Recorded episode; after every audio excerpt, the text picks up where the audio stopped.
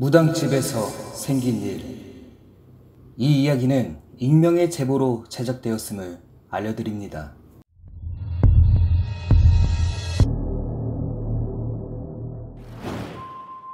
안녕하세요. 저는 19살 남자입니다. 제가 몇 년 전 겪은 아주 기묘한 일이 있어 이렇게 제보드립니다. 먼저 이야기를 하기 전에 저희 가족부터 소개하겠습니다. 남들과 다르지 않는 평범한 가족이고 3년 전 지병으로 인해 아버지는 돌아가셨습니다. 그리고 제가 초등학교 3학년 때인 9년 전 할머니께서 돌아가셨죠. 할머니께 예쁨 받고 자랐던 저는 그때 정말 많이 울었던 기억이 납니다. 그렇게 저희는 어머니와 동생, 그리고 건강한 할아버지와 함께 지내고 있습니다. 역시 매년과 같이 2018년 할머니의 기일이 다가왔고 저희는 아버지가 돌아가신 이후부터 따로 재산을 드리지 않고 다 같이 모여 식사하는 걸로 대신했습니다. 그날은 마침 일요일이라 친척들과 시간에 맞춰 저녁 8시경 모이기로 했습니다.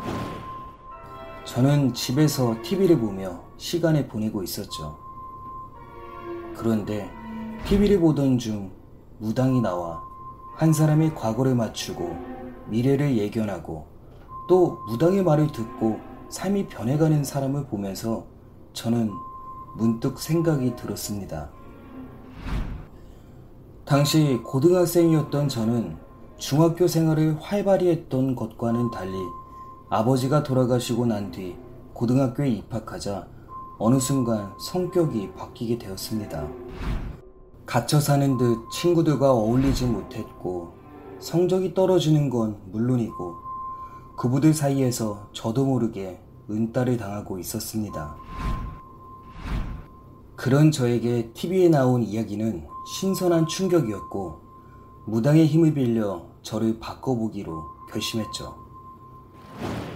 그렇게 집 쪽에서 가장 가까운 무당집을 인터넷으로 검색했고 전화를 해서 가격도 물어보고 시간도 맞췄습니다. 어차피 저녁 약속까지 여유가 있었기에 저는 그 무당이 이야기한 돈을 준비하고 어머님 몰래 다녀오기로 했죠.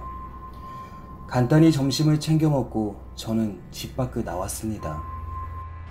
혼자 처음 가보는 곳이라 그런지 정말 떨리고 무서웠습니다.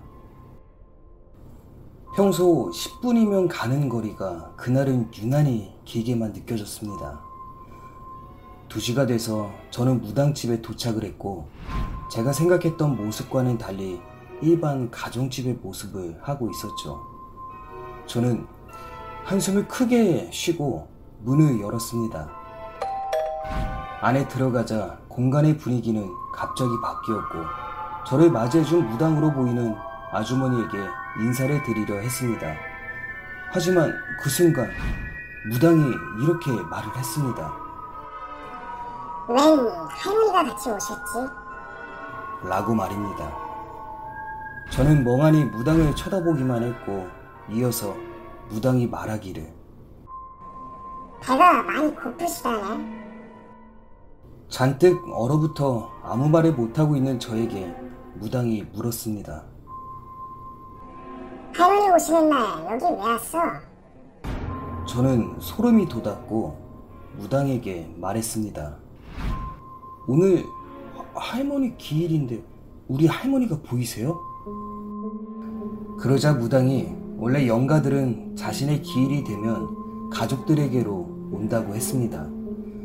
그리고 오늘 같은 날 가족들 중 한 사람이라도 무당 집에 가면 꼭 같이 따라온다고 말이죠. 그 말을 듣는 순간 몸이 경직되었지만 애써 괜찮은 척하며 쓰는 숨을 지었습니다. 이어서 무당이 말했죠. 보아하니 언제부턴가 재산을 드리지 않는 것 같다고 말이죠. 할머님이 매년마다 너무 배고파 하시고 서운해 하신다며 꼭 제사를 드리라고 하더군요. 저는 속으로 뜨끔했지만 알겠다고만 말했습니다. 그렇게 강력한 첫 인사를 나누고 마치 기가 빨린 듯한 기분으로 상담이 시작되었습니다. 저의 이름, 생년월일, 태어난 시간 등을 물어보셨고, 그렇게 한 시간가량 상담을 하고 끝났습니다. 누군가에게 이렇게 제 고민거리들을 이야기하니까 속은 후련하더라고요. 그렇게 상담이 끝난 후 저는 자리에서 일어났습니다. 하지만 그 순간 갑자기 쥐가 났는지 왼쪽 다리가 저려오기 시작했습니다. 저는 양반 다리로 오래 앉아 있어 그런가 보다 생각하고 무당분에게 다리 쥐가 풀리면 가겠다고 말했습니다. 그러자 무당이 호탕하게 웃더니 저에게 이야기했습니다. 그거 안 풀릴 거야. 농담인 줄 알았던 저는 웃으면서 이유를 물었고 무당이 이렇게 이야기했습니다. 아까 너가 왔을 때부터 할머님이 너의 왼쪽 다리에 걸쳐 앉으셨고 네가 일어날 때에는 너의 왼쪽 다리에 매달리고 계신다고 말이죠. 저는 애써 괜찮은 척 했지만 걸을 건 걸러야겠다는 생각으로 무시하기로 했습니다. 그러나 금방 풀리겠지 했던 다리는 아예 움직일 수 없을 정도로 심해졌고 10분 이상 다리에 쥐가 나는 아주 기이한 현상을 경험했습니다. 저는 무당에게 다리 쥐가 풀리지 않는다며 어떻게 해야 하는지 묻자 무당은 호탕하게 웃으면서 할머니께 제사 드린다고 말하면 된다고 했습니다. 저는 너무 겁에 질려 일단 무당 말대로 제사를 드린다고 말했고 그러자 정말 신기하게 다리의 쥐가 풀리는 겁니다. 지금 생각해보니 반신반의하며 그때 그 집을 찾아갔던 것인데 이제 저는 그 일을 겪은 후 귀신의 존재, 즉 영가의 존재를 믿기 시작했습니다. 이렇게 신기한 일을 겪은 후 친척들이 모인 자리에서 이 이야기를 했습니다. 할아버지와 가족들은 화를 내시며 그런 미신 따위는 믿지 말라 하셨고 한 번도 무언가에 때를 쓰며 말한 적 없던 제가 계속 말하니 할아버지와 어머님께서는 어느 정도 이해를 하셨고 친척들과 식사 자리를 마친 뒤 조그맣게 제사상을 올려드렸습니다. 그 이후 저는 성적도 오르고 그부들과의 관계도 신기하게 풀리기 시작했습니다. 가족들은 제가 변한 모습에 놀라셨고 이후로 저희 가족들은 매년 아버지와 할머니께 정성 들여 제사를 드렸고 조상님들 제사상도 함께 드리고 있습니다.